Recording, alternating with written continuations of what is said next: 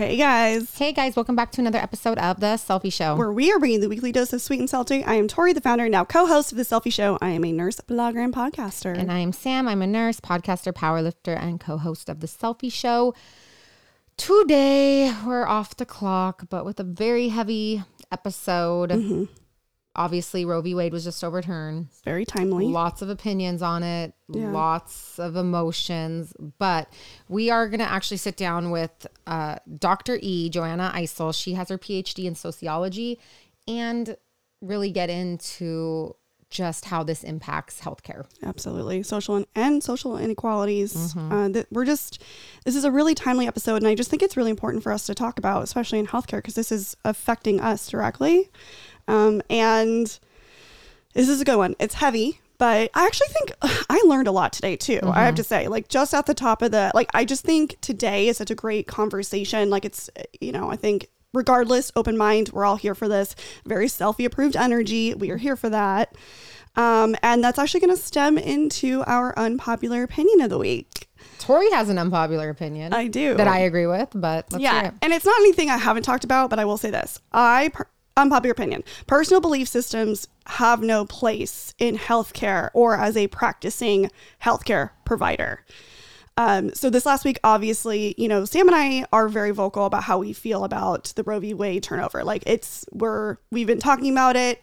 And I had gotten quite a few DMs from either fellow NICU nurses or people saying, how can you believe this? Or how can you stand behind this as a NICU nurse?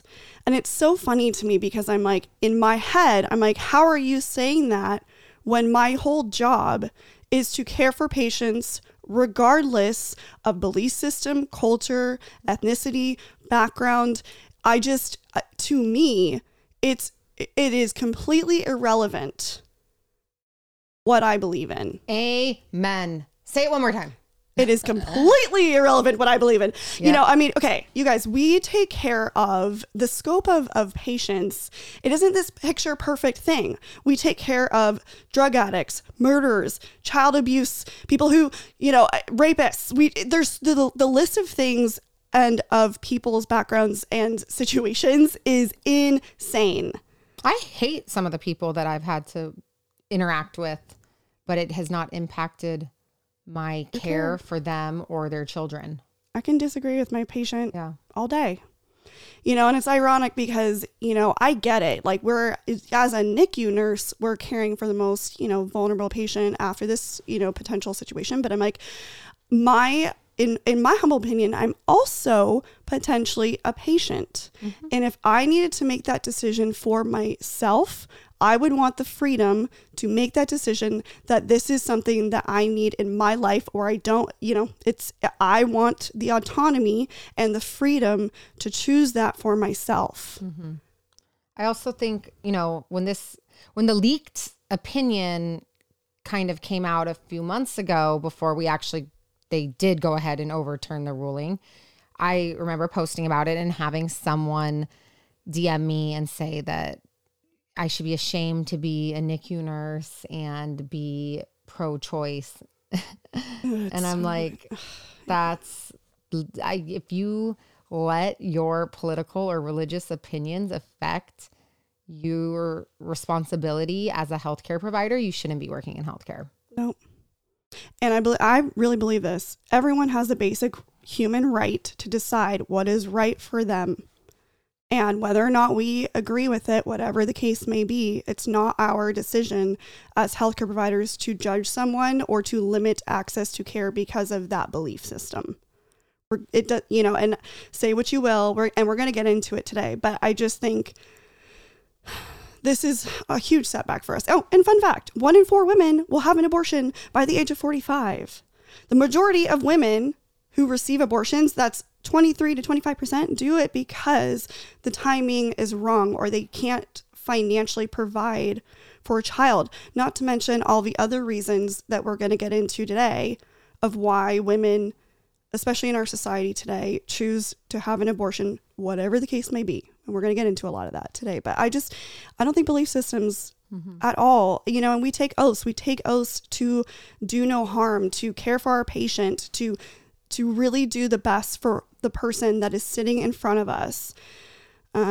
I feel for all the OBs out there, especially ones in states who this is really going to affect. I also feel bad for the OBs who are practicing in other states that are going to have this offload of patients that are going to have this potential issue or be seeking care in other states because care is limited, which is so crazy because like this whole thing, like it's freedom to choose what you want for your body or for yourself or for your life.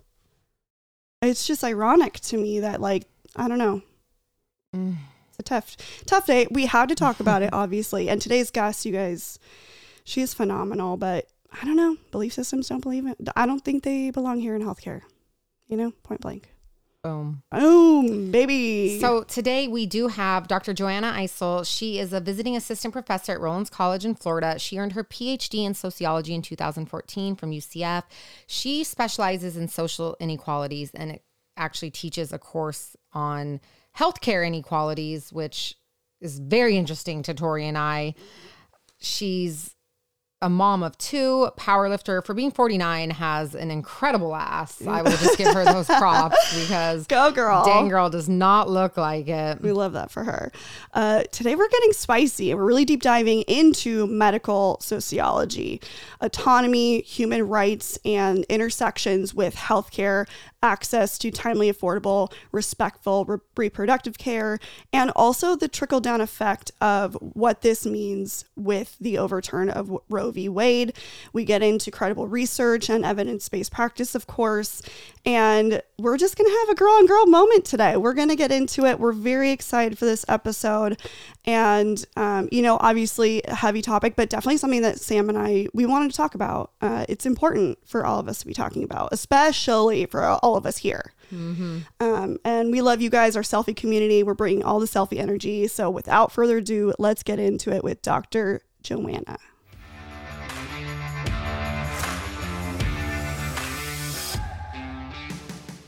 We're going to hit this off really fun and spicy. What is your unpopular opinion, Miss Joanna? My unpopular opinion is that pickles are the devil's tool. Pickles are disgusting. And they should be wiped off the face of the planet. Attacked. What about pickle juice? Why? I wanted to get this vodka cocktail this weekend when I was in Vegas for work, and it had pickle juice in it. And I was so confused. Picklebacks, baby. Tori drinks Bloody Marys, though. So hey, I'm okay with pickle. I love Bloody Marys, but I can't do pickle juice.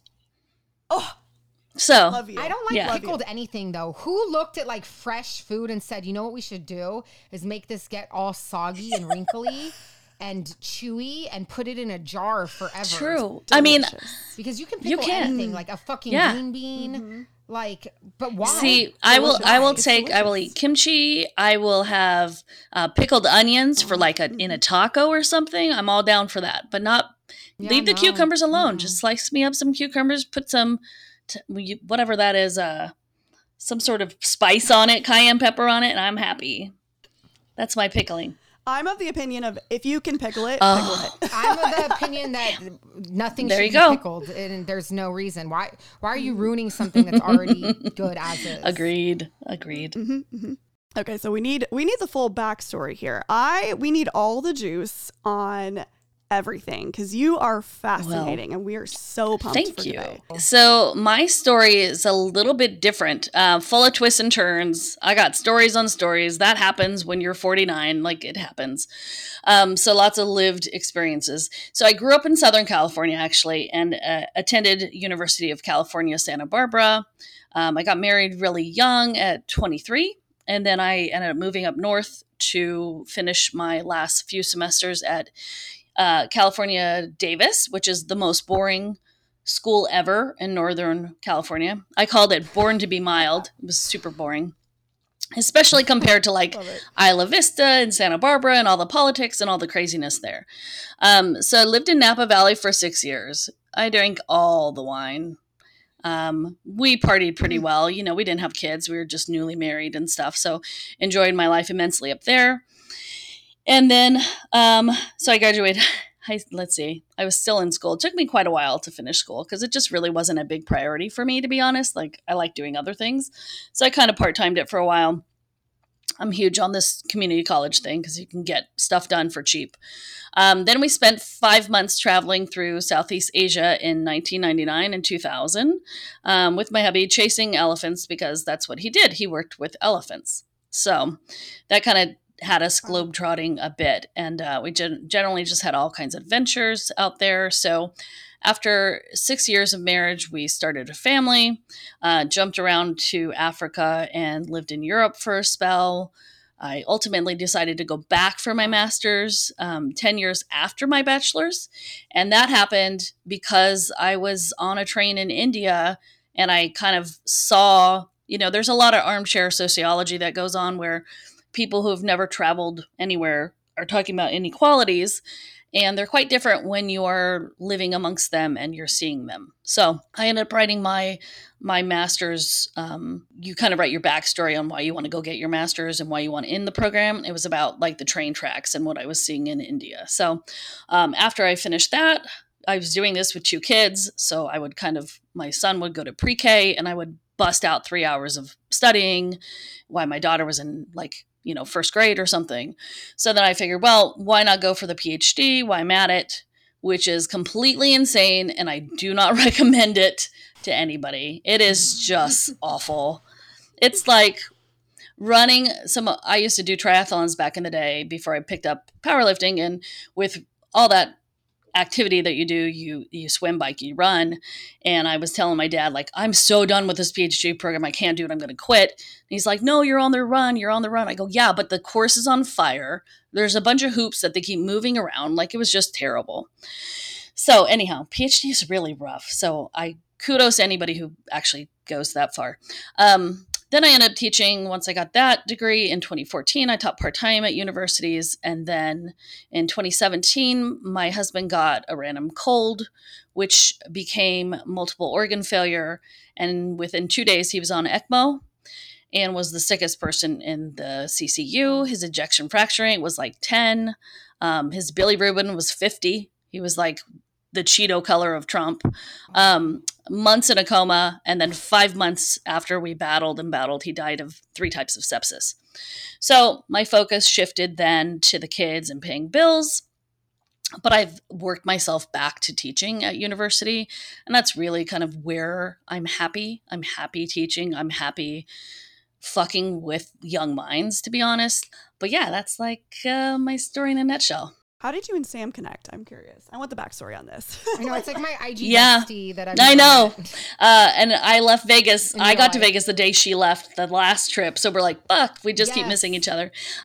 I literally flew home Sunday. And I got in Sunday night. We both followed at You Look Like a Man, which was a fantastic page. And Sam, I think you were posted as one of the victims of misogynistic, sexist crap. Yeah, and I chimed in. I'm a target, always. I'm like always getting shit on.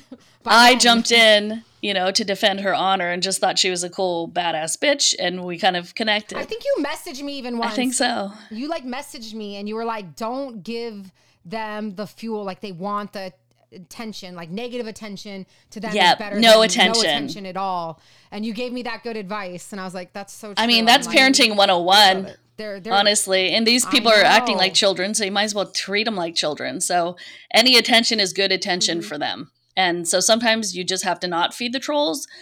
But you know me on You Look Like a Man. I love to fuck with people and the trolls. So, you know, I think we got along well because we call out stuff that we see.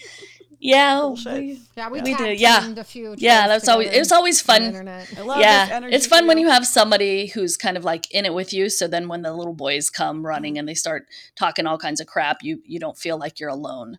So that was always really kind of a nice thing to have with Sam. I feel like I'm always drawn to like strong women on the internet too. That are like outspoken. This is the good of social media. This is what I love. This is the piece of social media that I really love. And I know there's a lot of shit on social media, but I'm like, this is why we literally love this, just for these moments. I'm like, this is awesome. Yeah. We always say social media is a tool and it's up to you how you use it. I surround myself with people like you who I feel empower me to be a better person, who challenge the way I think in some regards, and I put positive influences in my social media space. So I get where it could easily be a negative thing or bad for self-esteem and stuff, but that's where it's just, you have to be really mindful of the people you surround yourself with. Yeah. And I mean, you have an open platform. You know, I've got this itty bitty private little account, and I really do curate it to surround myself with people who I love and who love me. And I haven't met most of them, but like they bring positivity and like a good outlook to my life. They call me on my bullshit. They make me expand my mind. And so I'm always like kind of looking for a good way to curate my social media. And just, I don't get a lot of I get some of the crazy stuff in the DMs because it's just in my request folder. It's not like they actually have access to me because my account is private. Whereas you two, you've got other platforms that you need to kind of feed off of. So you're going to get exposed to a lot more of the crap and the dingy side of Instagram that I don't get. It's out there, but you know, I feel like we just filter. Yeah. We love that for us. So sociology. Okay, I'm going to just tell a quick little backstory. The first class I took at junior college, the first day of college ever, was my sociology 101 class. And I really am still traumatized because we watched this video on female circumcision. And I didn't know that existed.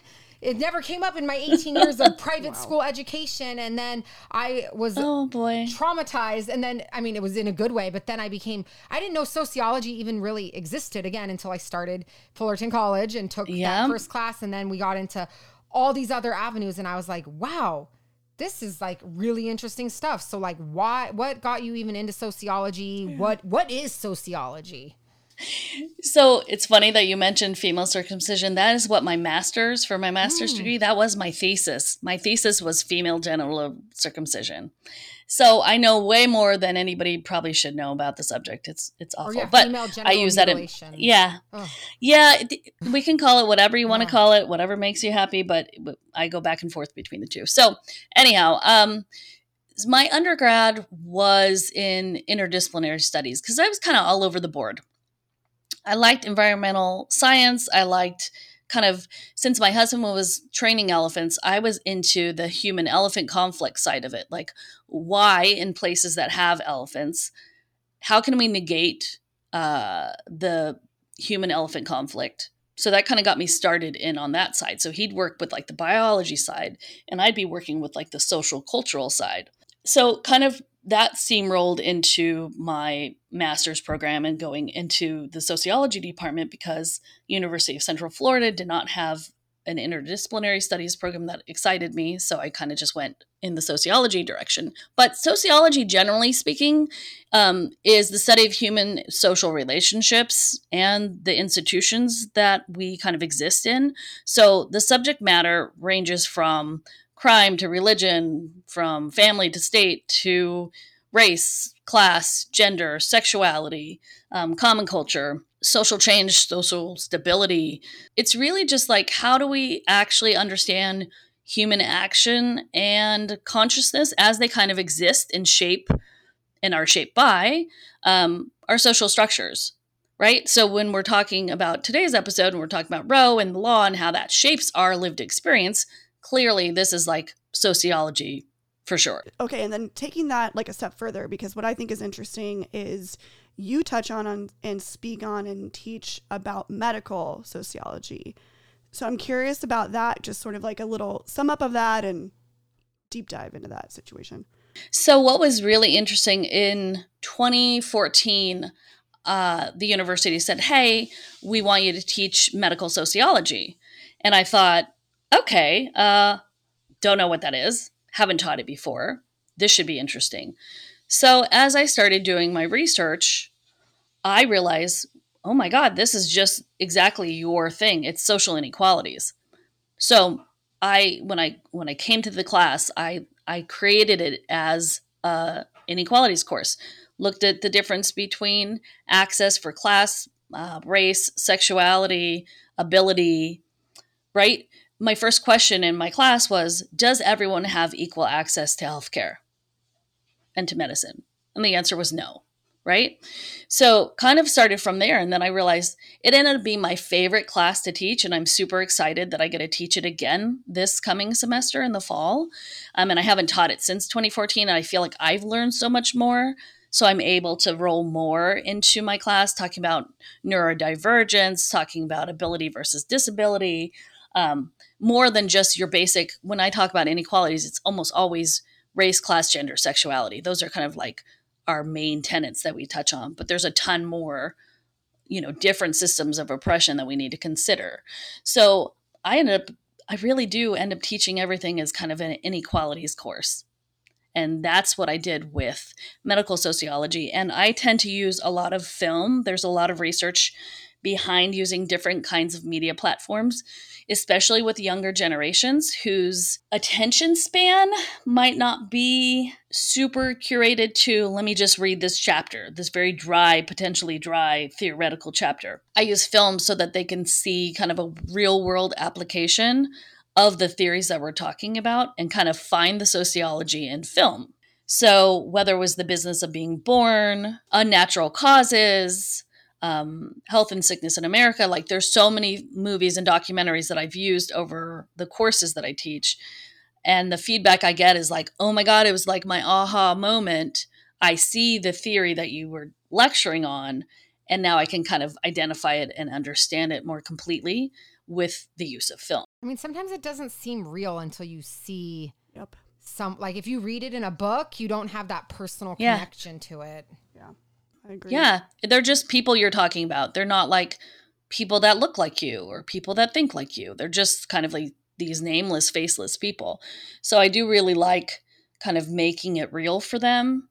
And the feedback is great. They tend to really get it. So medical sociology just ended up being kind of, I think you could talk, even in my race and social media class, we end up talking about healthcare. You know, that comes up everywhere in all of my classes. I teach social problems. Healthcare is going to come up there too. Absolutely. So the idea that we do need to understand how, and I listened to your podcast with Dr. James Simmons and how awful our healthcare system is and how flawed it is. And I was just like, yes, I'm just listening going, yes, yes, yes. Like he was so spot on. Yeah. There's so much. And you guys have such a platform with people who are just getting into the field. So I think there's a lot for them to learn. And I don't know if, you know, if they want to learn about it. As a college nursing professor, it's not in the curriculum. And I taught pediatrics, you know what I'm saying? And it's like, we are serving children of all like classes, races, religions, sexuality, especially even gender identity stuff is, I see a lot of people in healthcare struggling with children dealing with that. And it's, I don't know, a medical education for med school and nursing school. And I'm assuming other disciplines as well is very much like even whitewashed for how you do a physical assessment on a patient. Well, and I'll say this too, you know, all of us who are getting into the medical field, you know, you're doing it truly because you're drawn to the idea of helping human existence. And the interesting part about it is a lot of the things that, you know, we're going to talk about even today are things that I didn't even really understand when I started as a nurse at all. And you don't get it until it's right in front of you. And then all of a sudden you're seeing it and you're like, wow. And the issue in healthcare is we can't share, you know, all of these things that we're seeing, but it's, I'm so thankful for this and for the things that you are doing. And I hope that this starts becoming more of a conversation because these are things that we face on the daily, you know, these inequalities, you know, we're going to get into some of the fun stuff, but it's really hard because we can't share it. And then, so this is why I love, you know, like all these documentaries, like I love documentaries. I'm like, yes, let's deep dive into this and like explain it and see it and like put a face to the issues that we're seeing. I mean, the amount of things that Sam and I have seen over our combined, 18 or 19 years as nurses would blow people's minds. Yeah. And just people don't understand, you know, once you think you've seen it all, something else happens and you're like, well, shit. Yep. One of the things that I didn't even know, or is a term I didn't even know existed until I kind of got into sociology classes is even the word intersectionality, like what that even means or what's the concept of intersectionality. All right, you know what's got me feeling good? Ritual vitamins, baby. I love them. So obsessed with this new partner. Get your Ritual on, you guys. We are so thrilled to be partnered with Ritual, as we've been using these products, as you guys know, for over a year. And here's why we love Ritual. Their scientists sifted through thousands of research studies to determine what nutrients they want to include in their products. And you can even, they're so transparent. Go on their website. They make the studies available. They are all about a food-first approach to nutrient intake and believe a multivitamin should only help fill the gaps in your diet. That's why you only find 9 nutrients in their Essential for Women, 10 in Essential for Men, and 12 in their Essential for Prenatal. None of that shady extra additives. They are all non-GMO ingredients. They're vegan. They have delayed release capsules, so you help deliver the nutrients straight to the small intestine, better absorption. Can eat them on an empty stomach, because you know I'm living off that coffee and no breakfast life over we here. Love it for you. Yeah, they are easy to start, easy to cancel, free shipping, and you can control your delivery date. We love that for us. Change it up. Absolutely. Easy cancellation at any time, 30-day money-back guarantee. Freaking obsessed. Absolutely. Healthy habits start here. Head over to ritual.com and use the code CELLFIE, CELLFIE-AMB, and get 15% off of your first order. Again, that's ritual.com, code CELLFIE, CELLFIE-AMB, and get that 15% off. Love that for you. Perfection. Yeah. Intersectionality, I can find this in early feminist writing from like the late 1800s, but it really, those women were not getting the credit they deserve for writing in that time and age, because sociology was dominated by white men, as was most other professions and academic studies. So in 1989, legal scholar Kimberly Crenshaw, who also is the one woman who kind of helped created CRT, critical race theory, she coined the term intersectionality. And basically, in like an easy way to understand it, it describes how systems of oppression overlap, right? So if you are a Black woman, you are Black and you are a woman, right? So you have multiple identity categories. You have this idea that we have to embrace a wide variety of people. And Crenshaw began with Black women, whose oppression couldn't be encompassed exclusively with saying, okay, they are facing racism or sexism. It was framed for so many years as like an either or thing. Patricia Collins kind of continues this. She's a really amazing author that I use a lot in my classes. And she asks us basically to reconceptualize race, class, and gender as these interlocking systems of oppression. And she has something called the Matrix of Domination, which I always think is really kind of amazing, because if you think of it as a matrix and you have these additive models of oppression, which are really essentially rooted in masculine Eurocentric thought, right? So they came up with this idea that we cannot just look at social issues from one kind of like level when multiple things are creating the problem. So when we dig into Roe v. Wade and who it's affecting, those matrices of domination come into play again. So I think for nursing students to realize, you know, or anybody in the medical profession, to kind of look at their patient and at least wonder, I wonder what their matrix of domination looks like, right? What are the axes of oppression that they deal with? If you are a white woman who is, you know, doing well enough to do the things that we like to do with our lives, right? Like I was listening to your other podcast, well enough to get your titties pierced, you know, get your Botox. We enjoy our lives. We get our facials. Like we get to do these things, right? Acknowledging your privilege, that you are in a different place on that matrix of domination and oppression, is kind of a key thing. So intersectionality, it's hard to study because we like to look at kind of one thing at a time. It's neater that way for like, okay, well, let's look at, you know, abortion rates by class, by gender, by race, right? Like we can look at things in neat little boxes. It gets a little messy when we start going, okay, we've got multiple variables here to consider.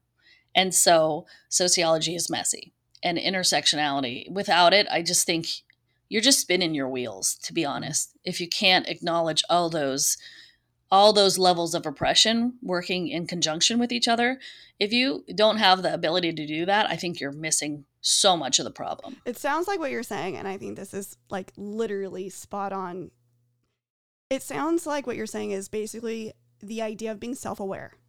Are we self-aware, and are we able to, right? It's like, I think that's a big piece of it. And it's so interesting that you say that, because I can think on in my personal experience working bedside of moments where I'm like, I don't understand this. But then you start asking questions and you start realizing with the patient, you know, there's a deeper thing here.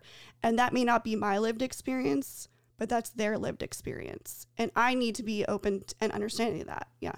I think there's self-awareness and there's self-reflection. And you kind of have to have both, right? One isn't enough. And I think one of the things that I try and drill into students' heads is sociology is not about your lived experience, but it's about patterns in society, right? So social patterns that might not have been your lived experience. Maybe you've never experienced racism, sexism, homophobia, right? Maybe you're gay, white, gay, middle class, and everybody that you lived with, you lived in a progressive liberal area and they never gave you a hard time, mm-hmm. right? That doesn't mean that homophobia doesn't exist, right? Just because you haven't experienced it. So I think we really like to go on, we love our own stories and we love our own lived experiences, but we have to kind of stop relying on them if we want to self-reflect and grow. Yeah. I can say I feel like Tori and I have grown so much in those regards as a nurse, because I feel like we both lacked that as new nurses. Yeah, and, sure. You know, that was over a decade ago. So much has happened, I think, in our country in the last 10 years, in healthcare in the last 10 years. But I think it takes a lot as a provider to be able to sit back and grow in general, or be open to that and understanding that what you might have learned and thought 10 years ago isn't helping anyone. Push the needle forward. Point. Yeah. Push the needle forward. Yep. Yeah. Absolutely. Which, I mean, it really kind of brings us to a head today, because we're sitting here. It's a Monday after this past Friday when Roe v. Wade was overturned. I think we all saw it coming. We were all worried it was going to happen, but that there was that like deep down part of me where I was like, but it's not gonna actually happen. That's crazy, right? And wrong. Like, so wrong. I'm in disbelief still. I really thought like, okay, this is where we're going and I'm prepared for it. And on Friday, I realized how wrong I was. Mm-hmm. I was not prepared at all. I was shook, and I was so feeling really, really fucking hopeless, to be honest, because it's just, I cannot believe it. Mm-hmm. I just cannot. 50 years and you woke up with rights that, you no longer had. Yeah. So it almost, it came out the year I was born. So like, that's ridiculous to me to see that overturned.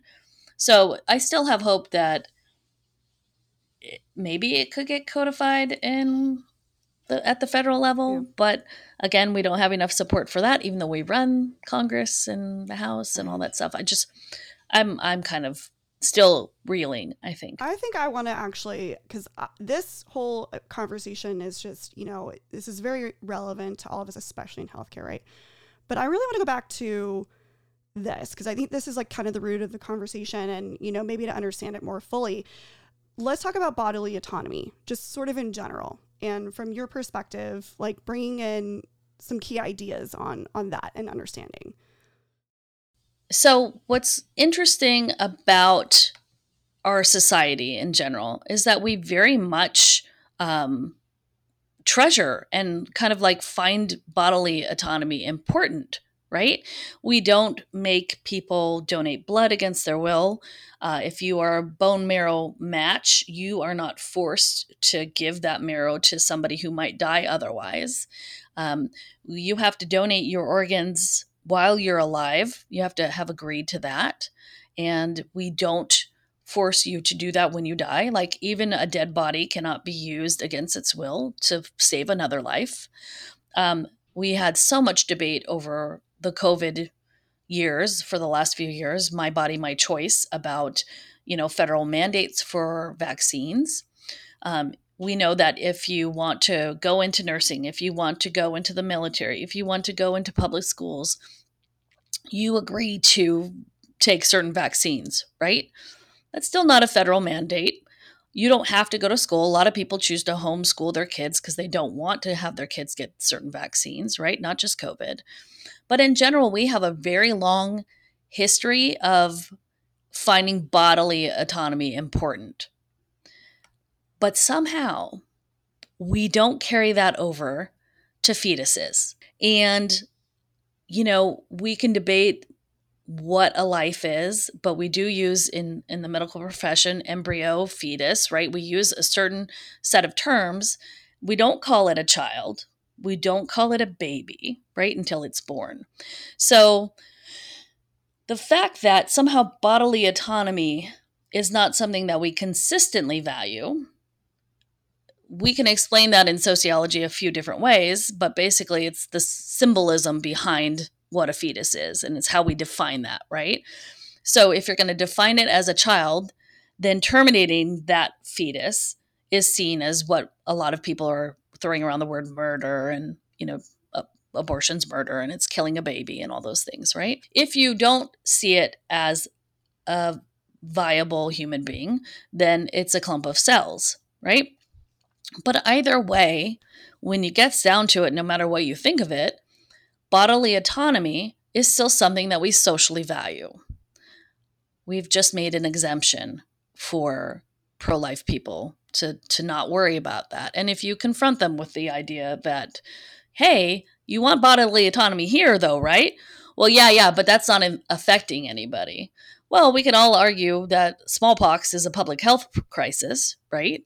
And that you are affecting other people if you don't get that. But those people would also say, I don't think there should be a federal mandate banning that. So it's one of those heartbreaking kind of hypocrisies that we see a ton of. I mean, I think we've seen it firsthand working as nurses with, you know, especially coming from a children's hospital where certain religious things have made it to not be allowed to receive certain, whether it's cancer treatments or blood transfusions, like you mentioned, and things like that. And those situations even go to court, but bodily autonomy.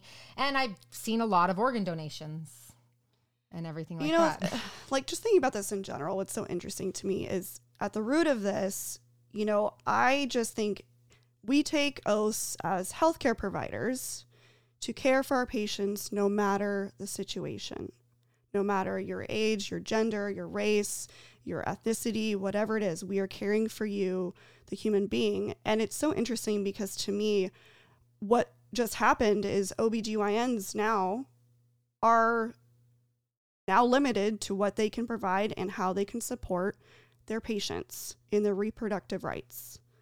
And it's so interesting because, you know, we've worked in the NICU. We work in the one area that is, you know, saves lives at the most vulnerable after that. And it's interesting because I've gotten a lot of heat for this because as a NICU nurse, I'm very, very much pro-choice. And the reason for that is because I'm also a patient, right? So it's like if I was in a situation where I became pregnant with a child with a congenital anomaly, something where they are not compatible with life, where it is risking my life because of an ectopic pregnancy, whatever it is, I want the right to choose that with my provider. And every patient should have that right to make that decision privately with their provider. It's a really weird concept to me that, you know, we're basing this on belief, on a belief system. Well, and I think you kind of hit the nail on the head too when you said, like, we can argue and disagree about when life begins. Does life begin at conception, like at fertilization of an embryo? Does life begin when there's a heartbeat? Like, when does life begin? But it's kind of like, and you can hold whatever belief you want about that, but that's also kind of, to me, neither here nor there, because your belief of that doesn't control my body. Absolutely. Well, because we've had historically valued the separation of church and state. Yep. Right? So we have seen that second opinion come down from the Supreme Court this week. Today. That essentially is beginning to dismantle the separation of church and state. So when someone's morality and someone's religious opinion begins to inform our legal system, when we have a tradition of separation of church and state, that's where I get really, really worried. Yeah. Right? So you, like you said, if you don't think abortion is right, then don't get one. Make that decision for yourself. But I don't think, you know, to leave it to the states and not have it federally protected is hugely problematic, because as we've seen, half of our states have decided, oh, okay, cool, now we can go back and do what we want to do. And you know, we're seeing a lot of the memes about what does this mean for IVF? What does this mean for ectopic pregnancies? What does it mean for miscarriages? And are they going to be charged with a crime? What does it mean for abortion providers who provide abortions for things that are much, much more than just an unintended pregnancy? It's those anomalies that you talked about, right? There's a multitude of reasons, and to not have exemptions for rape and incest. All those things are really just cruel and unusual punishments against women. Power. And as we know, particularly exponentially more so for women of color. I think that's the other thing too, which people really, you know, who aren't in the position that we are, where we're working directly with patients who may be in these, you know, that time. It's, you just don't realize how complex it is. Pregnancy is very complex. Just the amount of things that we see in this, you know, realm is, it would blow people's minds. And I just don't think people understand. Maybe to start also to understand from your standpoint a little bit more about abortions and maybe some statistics on that and understanding the root of that as well. It might be a good thing to understand. We love a hydrated queen. Let's get it. Stay hydrated. It is summer. Drink your water, people. And if you're not drinking out of a HydroJug, what are you doing with your life? Because they hold a half gallon of water. Mm-hmm. They are the best insulated water bottle on the market. They have a leak-proof seal, 3 options: glass, stainless steel, or BPA-free, a wide mouth opening so you can add ice, fruit, whatever you need. And then the handle makes it easy to carry around your work, the gym, wherever. Not to mention they have 40 different color combinations and patterns. They are fashionable and eco-friendly. You have the cute sleeves that can make it even cuter when you're carrying it into work. This is just really great for all of our healthcare providers out there and to stay hydrated on those long shifts. Especially shift workers who don't have time to keep refilling. Absolutely. Get your water in. Head over to thehydrodug.com and use code CELLFIE, C-E-L-L-F-I-E, to get 10% off of your order today. Again, head over to thehydrodug.com, use code CELLFIE, C-E-L-L-F-I-E, and get 10% off and get hydrated. We love that for you. Do it. Back to the show. Yeah. I think when we start looking at mortality rates, we start looking at abortion stats, right? And we start saying, okay, we've got a huge dynamic going on here. So over 57% of women who are, this is all from the CDC, are in their 20s when they get an abortion. 31% are in their 30s, right? So pretty average family time age, right? Most women are starting families around that age. 9% are teens and 4% are women in their 40s. We have 85% of women seeking abortions are unmarried and 15% are married. I was in that category of married and had an unintended pregnancy while on birth control, and chose an abortion for myself. And that was something my husband and I decided, and it wasn't something we did lightly. By race, we see that 38% are non-Hispanic Black, 33% are white, 21% are Hispanic, and 7% are other. And what's interesting is the vast majority of people who end up with an unintended pregnancy have utilized some kind of birth control. Also, a vast majority of them have had 1 or possibly 2 or possibly 3 children already. Only 40% of women seeking abortions have never had a baby. So, you know, it's not women who are not familiar with motherhood in general who are having these abortions. They're quite familiar with them. The vast majority of all abortions, about 93% of them, are done by 13 weeks gestation. That's what I was going to ask. So this is when you have you have a fetus that is 2 inches long and weighs 18 grams. And 18 grams, if any of you are tracking your macros, you know 18 grams is like nothing. It's a tablespoon like or two, you know? It's not a whole, it's a couple of gummy bears, man. So, you know, it's a teeny little fetus. And then 6%, so you've got 93% are done by the time it is not some, you know, late-term abortion happening. 6% are done between 14 and 20 weeks. Which is still not viable as a NICU nurse. 20 weeks? No, it is not. You've seen them at 20 weeks. Not survive. We've seen delivered at 20 weeks, and that's not. Oh, 20. We don't resuscitate even. The smallest and earliest gestation that I've seen as a NICU nurse is a 22-weeker, and they did not survive. Yeah. There have been a few cases in the country of 22-weekers, which it's not that have survived, but that's also questionable dates sometimes because to tell the difference between a 22 and 20, like we also have gone to deliveries for a 23-weeker, and we get to the delivery and we're like, your dates are off. That's not a 23-weeker. That's not viable still. You know, it's dates are not perfect unless you've done IVF or whatever. So even sometimes a 23-weeker that we think we're delivering isn't necessarily, or we've had a 22, but they've actually done a little bit better. So we're like, maybe they really were more like 23 weeks along, and so on and so forth. But historically 22-weekers don't survive. There's viability, I'll say, in the NICU, it's a big issue for us, right? Like that's something that we do face, and it's very complex. It's a very, very complex part of what we do. And then can you speak to a little bit too, because I'm just curious about this, for late-term abortions, maybe a little bit of touching on that and understanding. So generally only 1% would be in the category anything over 20 weeks is late-term abortion.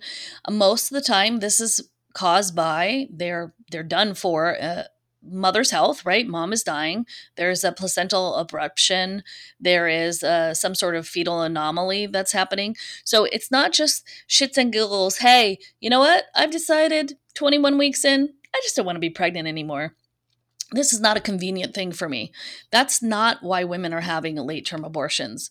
So generally speaking, they're to save the mom's life, or in the case of plenty of the NICU deliveries you've seen, they are not viable babies.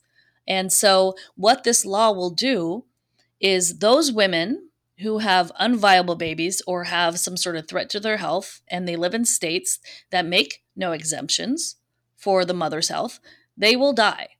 And we will see mortality rates skyrocket even higher than they are. I think we are really low on the, we do not do great in this country for mortality health. Honestly, horrifically embarrassing. It's abysmal. It's embarrassing. And, you know, more importantly than that, it isn't spread equally amongst people, right? So take a guess as to who has the highest rates of mortality rate. It's Black women. And the states that have the trigger laws for abortions are the states that have the highest Black women maternal mortality rates. So I did a little side-by-side comparison today, and Louisiana has the highest per capita. 58 women per 100K are dying during pregnancy. And 58. Now, overall, across the country, Black women, their rate is about 55.3 deaths per 100,000 live births. And so in a state like Arizona, who also had a pre-Roe ban that is going back into effect, their rate is 27.3 per general population. But we see across the country that Black women have the highest mortality rates. Now, there is also the disturbing fact that the number one cause of death of pregnant women is domestic violence. I was about to ask you why. Like, why is this happening? And, you know, maybe some, So you're in a very vulnerable position when you're pregnant, right? And it is a very stressful time for domestic partners in general. And so when you have men who don't want the pregnancy, they will often resort to violence, or they are living in violent situations already with their abuser. This will get worse if Roe remains the way it is if it stays overturned and these abortion bans stay intact, right? We will expect a higher, you know, a 21% jump, according to the Guttmacher Institute, in mortality rate. So we're going to go from that, you know, 53 in Louisiana, where they have a total ban, and I will expect that to jump up a significant amount. So it's a frightening, and there's a whole lot of reasons that we can explain the mortality rate in this country. A lot of it has to do with lack of access to prenatal care, to midwives, to healthcare, right? In general, it's quite expensive to deliver a baby in this country. Yeah, it is. What do you know? So we don't have universal health care. We don't have universal child care. And so it's a really stressful time. And a lot of people don't have access to the things that they need to have a healthy pregnancy and a successful birth.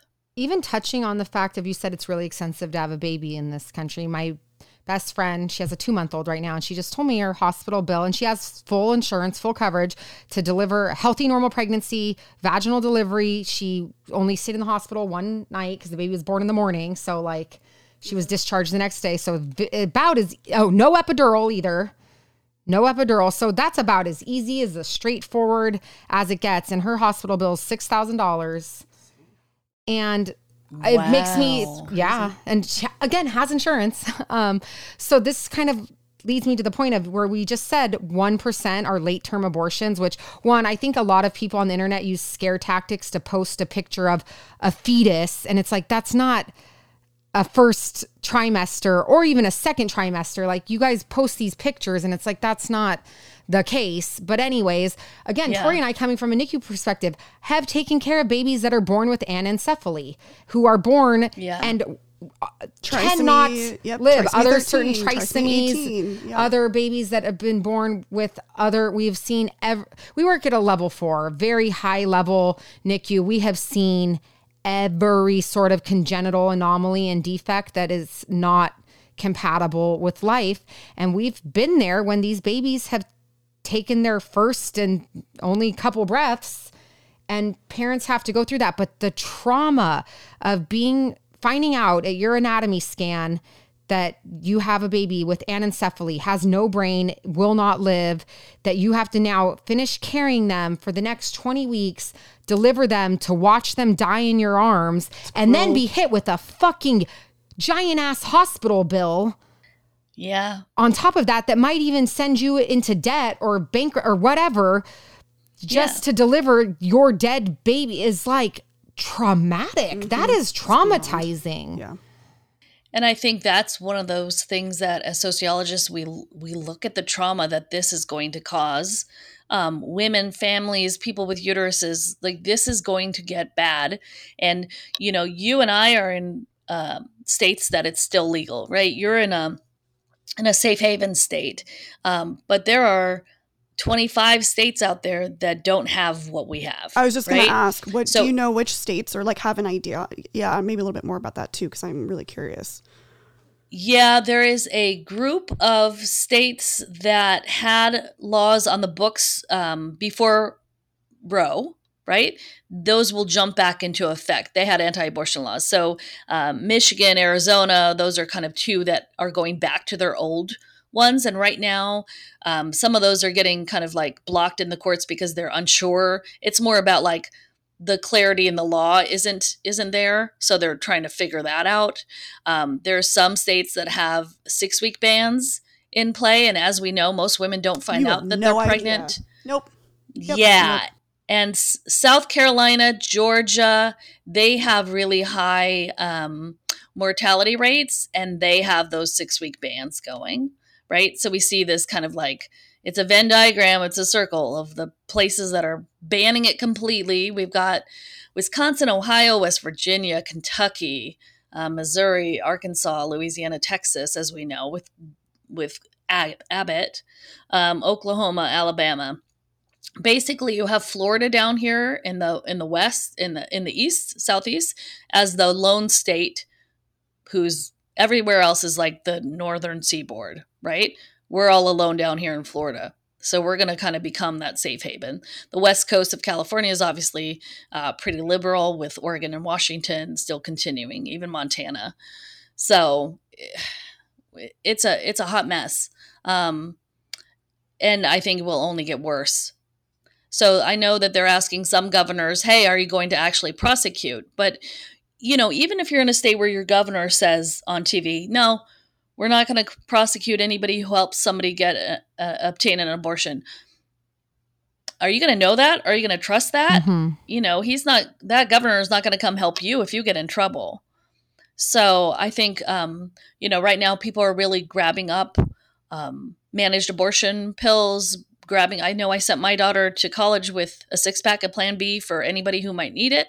And that was 2 years ago, you know, and I'll just keep funding her with that to distribute as needed. I just reached out to get some abortion pills to have on hand in case I know anybody who needs them in another state. I can happily mail them or bring them or whatever. But there's going to be a lot of trauma. And think about 11 and 12-year-old girls who are being abused, who are victims of domestic violence, incest, rape, and they don't know anything about pregnancy. We don't allow them to, you know, buy cigarettes, alcohol, anything like that, drive, vote, but we'll force you to have a baby. The trauma in a system that has crappy mental health care as it is going to be overwhelming. Absolutely. Well, you can't go adopt a child at 12 years old, but you can be forced to birth one and raise them. I maybe diving into that a little bit too, from a socioeconomic standpoint, what do you think the trickle-down effect, what is this going to do? So we already see that, you know, when I ask the class and we get into, you know, socioeconomics and healthcare, we know the healthcare is for people who can afford it, because we don't have universal health care. So having the marketplace and Obamacare has helped people who couldn't afford health care before get it, but it's still not, it's not free, and it's not always cheap, and it's hard to navigate, right? Because our medical system is complicated. And if you can't be an advocate and you don't know how to advocate for yourself, as you guys discussed with your other podcast, the people who can afford it and have the social capital to know how to kind of manage it and manage their care will have access to better care. And so what we see will only be exacerbated, that lower income folks will remain uninsured or underinsured. They will continue to experience cuts for Medicare, Medicaid, and they will see the marketplace become even less accessible to them. And birth control is probably going to become less accessible to them as well. We already know there's no sex ed program that is efficient and effective and widespread. It really depends on where you live and what you know. Well, the amount of people that don't always work, so they're cheap. Well, the amount of people I've been seeing that are like, you need to be responsible. Don't have, like, you know, having sex makes a baby. Use birth control, use condoms.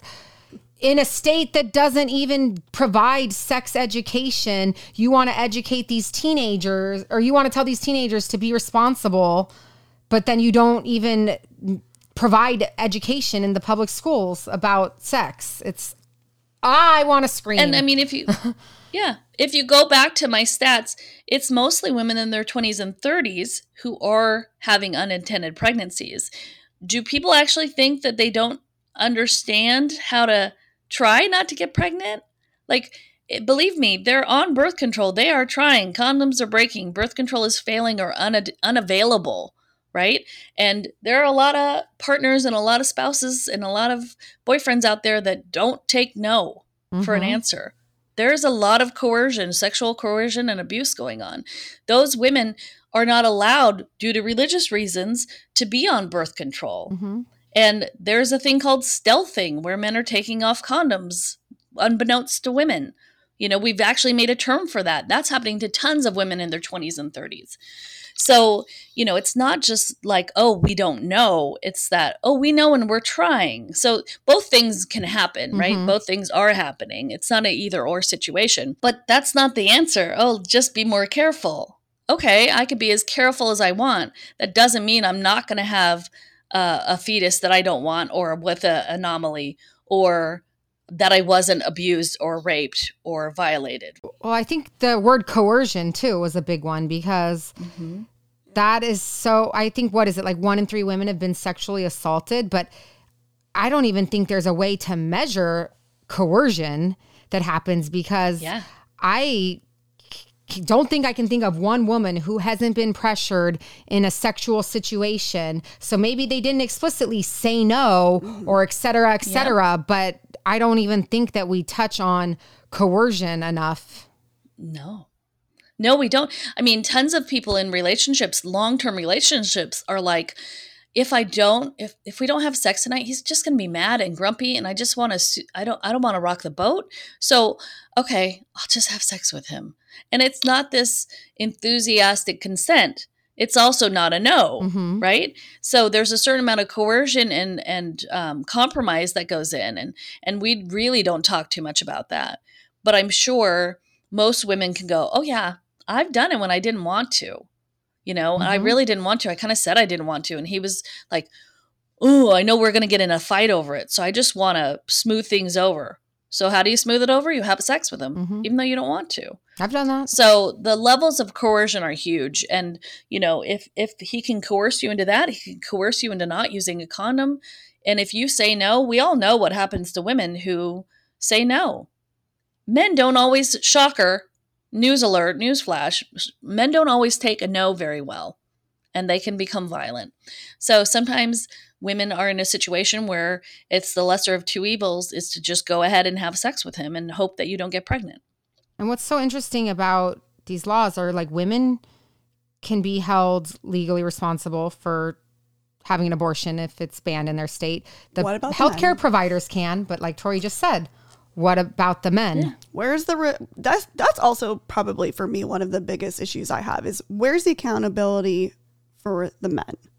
We're just punishing women left and right, and I don't understand why it's on us to have all of that responsibility and to have all of this, you know, you're physically going through this, you're mentally going through this. But what, you know, I don't get it. I don't understand, you know, where's accountability for men? Why aren't we talking about that? Can I also just touch on a point of, not all abortions are because women want them either. Like, mm-hmm. there are women that have been forced to have abortions because their partner was cheating on their spouse or doesn't want to be responsible for this child, or because of their status or position in power or whatever they do with their career, etc., doesn't want to be linked to this child or to this partner, and women have had abortions that are also not their choice too. And maybe they wanted to keep the baby. So we're just making it sound like, oh, these whores out here just don't want to be responsible for kids. There's also, on the flip side, women that have been forced to have abortions that they... Or women who, you know, yeah. are unable to afford it. You know, I mean, like, look at this mm-hmm. right now. We have a formula shortage. Like, you're going to be forced to have a child that you potentially can't even feed if you're someone that needs to go back to work. And but we also don't want to provide school lunches yep. and we don't want to provide any daycare. And you know what the irony is? I feel like a lot of people also assume that so many of these women are having these children, and the assumption is that you're not working hard, or you're not, you know, somehow this is your fault. And I just, mm-hmm. it's absolutely asinine. I can't think about the amount of women that are working, you know, these jobs where they're barely making hourly wage. And we don't want to raise the minimum wage in this mm-hmm. country. We sit there and say minimum wage is, like, from what I hear, when people's argument is minimum wage isn't meant to be a livable wage. It's like, okay. What are you supposed to do while you're making it? Not live? Yeah. But then you want to have all these kids, and you want everyone to have all these children. And like, then you want to talk crap about people just living off the state, living off of welfare, having these welfare babies, but then you're forcing them to. Now, it's like yep. absurd. Like watch. That is going to be a big issue now to watch. You know, women who yeah. can't afford it, who would have chosen otherwise, whatever their situation may be. And that's a, and again, because maybe like you said, most of these women, 60% have other children. And sometimes yes. they're realizing the 2 children I have living currently, I cannot provide for the kids I currently have if I bring another child into this earth, and they're making what's best for their current children and their current family. And same thing, we kind of talked about this offline. If you had a boat that was sinking and it had an ice chest full of 100 frozen embryos in one ice chest, and then you had your living human child sitting in the boat and it's sinking, are you going to save the ice chest full of 100 embryos, which are life, or are you going to choose the one child? Which one are you going to choose to save?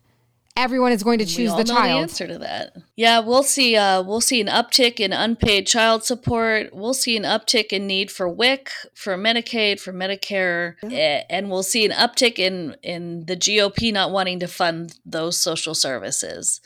So for a social democracy, you know, we sure are doing a pretty piss poor job. And no paid family leave. It's like you want to force someone to have this child and then send them back to work 4 weeks after their vaginal delivery when they're still breastfeeding, but there's a formula shortage, and then tell them that their minimum wage job shouldn't be a livable wage. Are we seriously calling ourselves a developed country at this point? Yeah. It's pathetic. And God forbid you nurse in public, too. Yeah. Don't forget that part. So, I mean, and then Tori and I are big on saying that abortion is healthcare, and it's not a women's rights issue. It's not even necessarily just a reproductive rights issue. It's a human rights issue because it impacts so many other areas. So I kind of want to even get into the different populations that it affects, like the LGBTQ plus community, how it impacts them. People with disabilities. Yeah, you have marginalized communities that are only going to be further marginalized, right? So most of our healthcare is set up for heteronormativity, right? You go to your provider, you go to your OBGYN, they ask you how many partners you've had. If you are gay or you are trans, your answer might be different, right? And they're not really handing out pamphlets that are relevant to you for as far as information goes. You might not feel comfortable because of your own provider's implicit bias that they've made known. If you mention that you're gay and they give you a look, are you going to continue to be vulnerable and open up, or are you going to kind of shove that all down? And then your healthcare options will not be fantastic because you haven't really disclosed enough information to your provider because they haven't made you feel comfortable to do so. So these communities that are already vulnerable will find themselves in dire straits. So if you are disabled and you have to travel extreme distances to find any sort of accessible abortion services, that is really, really hard to do if you are disabled. Right? If you are trans and you live in a place that you're kind of quietly living a safe life as much as you can, and you have to go to another place, you risk being exposed in ways that are very life-threatening, right? So we already see depression rates and suicide rates are higher for those marginalized groups.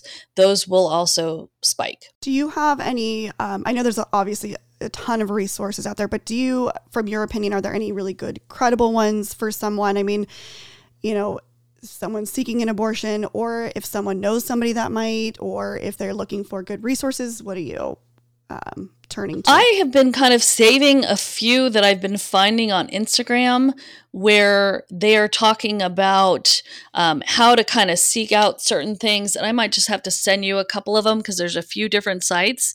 There are ones to find funding for abortions. There are certain pages that are helping women access abortions by mail and how to get that information. Mayday.health is a good one for that. Let's see. I'll have to see if I could find, like, I might have to send you a good list of them. What you don't want. There's a lot of people on TikTok, on Instagram, on private accounts who are saying, hey, let me know and I'll help you. I don't want to trust that because they could be trying to guide you into some pro-life religious services as well. So you are better off sticking with anything that is a .org, an EDU, a CDC website. The World Health Organization is very pro-choice. So they're going to have some information as well. But abortion and Planned Parenthood is probably right now the best place for people to be going. They will have connections and links to everywhere, and they understand what laws are going on because they are fighting them in every state. But I would stick to kind of above board chat groups rather than personal ones. Because that could also legally come back to bite you too, because they could use those conversations to like, yeah, not only could you be trying to entrap you. Put in writing. Yeah. Always. Yeah. Yeah. So maybe phone calls are better right now. It's sad that we have to, you know, I've seen some stuff that is like, I will proudly aid and abet you. And so those people are kind of sticking their necks out on the line to help. And I'm one of those people. But as far as trying to find an organization, I would start with the .orgs and I would start with Planned Parenthood and kind of stay safe. It's crazy that, like, think about even just prohibition in the 20s and people running underground alcohol rings. Like, we're literally back to that sort of mindset and mentality just for healthcare services. Yeah. It's blowing my mind a little bit. I know. It is. What do you think? I mean, I'm just, as a general thought, what do you think this means for the future of healthcare? Or what do you think? In one way, I'm optimistic because the sheer volume of people, I think the last stat I saw was like 80% support Roe v. Wade staying intact, right? The fact that we have had this religious extremist court do otherwise is shocking. But the momentum of the country is there. And if you're seeing these protests, I think, to be honest, white women are finally waking up to the fact that their rights are being trampled on in a way that non-white women, people of color, have known all too well for decades and decades and decades, right? The healthcare system has treaded on them quite heavily. You know, we have plenty of instances of understanding how that has been our history. So I think to see white women kind of finally wake up and maybe get vocal, I think we could be good allies. I think it's better late than never, to be honest. But it took something this frightening to get us off our asses. And I'm glad to see it. I wish it would have taken something less extreme than this. But I am hopeful that we will create that underground railroad if needed. You know, we will learn how to manage our own abortions. As frightening as that is, we will do managed care. A lot of ours are already, we've been doing that for a long time. You know, that's the medical abortion pills are not new, but they will become more of our primary go-to in those 25 states that don't have access. What advice do you have? Because a lot of our audience are either like newer to healthcare or even wanting to go into the healthcare field. What advice do you have for all these new or future providers just regarding a lot of these inequalities we've discussed and regarding even just this overturned ruling? I really urge all of you who are entering the field and you haven't kind of come to that jaded place that we all get to when we work in a profession. I recognize your privilege, educate yourself on what intersectionality is, and really try to meet your patients where they're at. Leave your bias behind.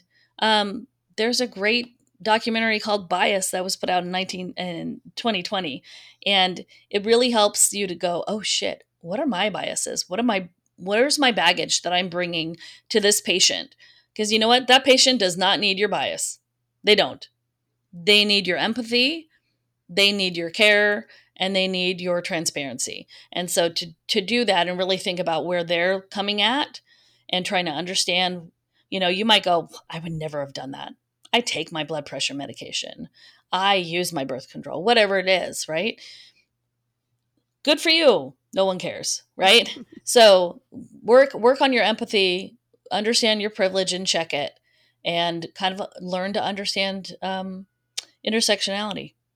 I love that. Yeah.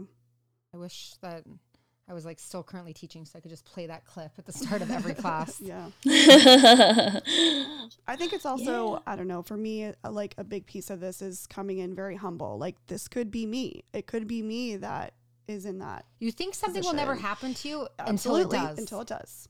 Yep. Mm-hmm. Yeah. I'm not a religious person, but I love the saying there, but for the grace of God go I. Right? Like, and if you are religious, remember that. If you're not, still use it, you know, it could be you in that bed.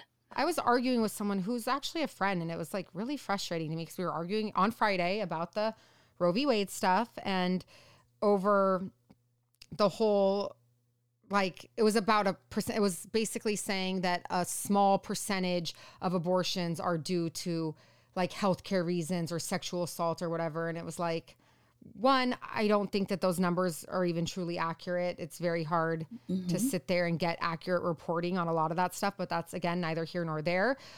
But my whole point was, okay, so just because you're saying that those are maybe not the majority, then you're still just telling those people sucks for you.